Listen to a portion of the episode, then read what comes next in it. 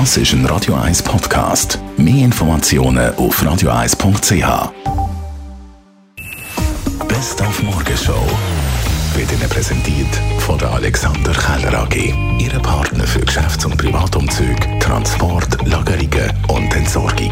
AlexanderKeller.ch Heute Morgen haben wir mit Christian Koller über die Oligarchen geredet. Er ist Titularprofessor für Geschichte an der Uni Zürich und Direktor vom Schweizerischen Sozialarchiv. Also unter Oligarchen versteht man eigentlich äh, Geschäftsleute in Russland und in anderen äh, ehemaligen Sowjetrepubliken, wo im Verlauf der Transformation vom sowjetischen Wirtschaftssystem ins äh, postsowjetische Wirtschaftssystem eigentlich zu sehr großem Reichtum gekommen sind und äh, entsprechend auch in der Politik eine gewisse Rolle spielen. Dann haben wir vom Mobilitätsforscher Thomas Salter-Serves wissen, ob Herr und Frau Schweizer das Auto stehen wegen der Benzinpreise von über 2 Franken pro Liter. Ich glaube nicht, dass wir kurzfristig eine Veränderung sehen werden. Es ist so, dass Verkehrsroutinen sehr stabil sind.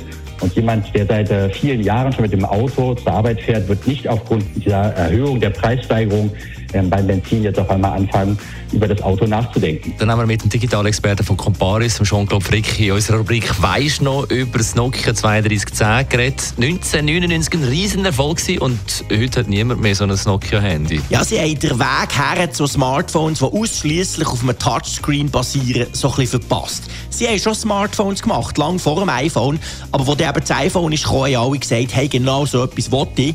Und Nokia hat dort nicht nachziehen Ihr App Store hat nicht richtig funktioniert, ihr Betriebssystem ist eben nicht darauf ausgelegt, dass man es nur per Touchscreen bedienen kann. Und darum ist die Bedienung, die zehn Jahre lang als absolut State of the Art gelten hat, plötzlich von einem Tag auf den anderen komplett altmodisch gewesen. Und Nokia hat es nicht geschafft, dort die Steuer rumzureissen. Ihnen ist immer das 90er-Jahr-Feeling angehaftet, während Apple zum Beispiel ein cooles iPhone nach dem anderen hat rausgebracht. So tönt es übrigens, wenn man Dani aufs Handy anläutet.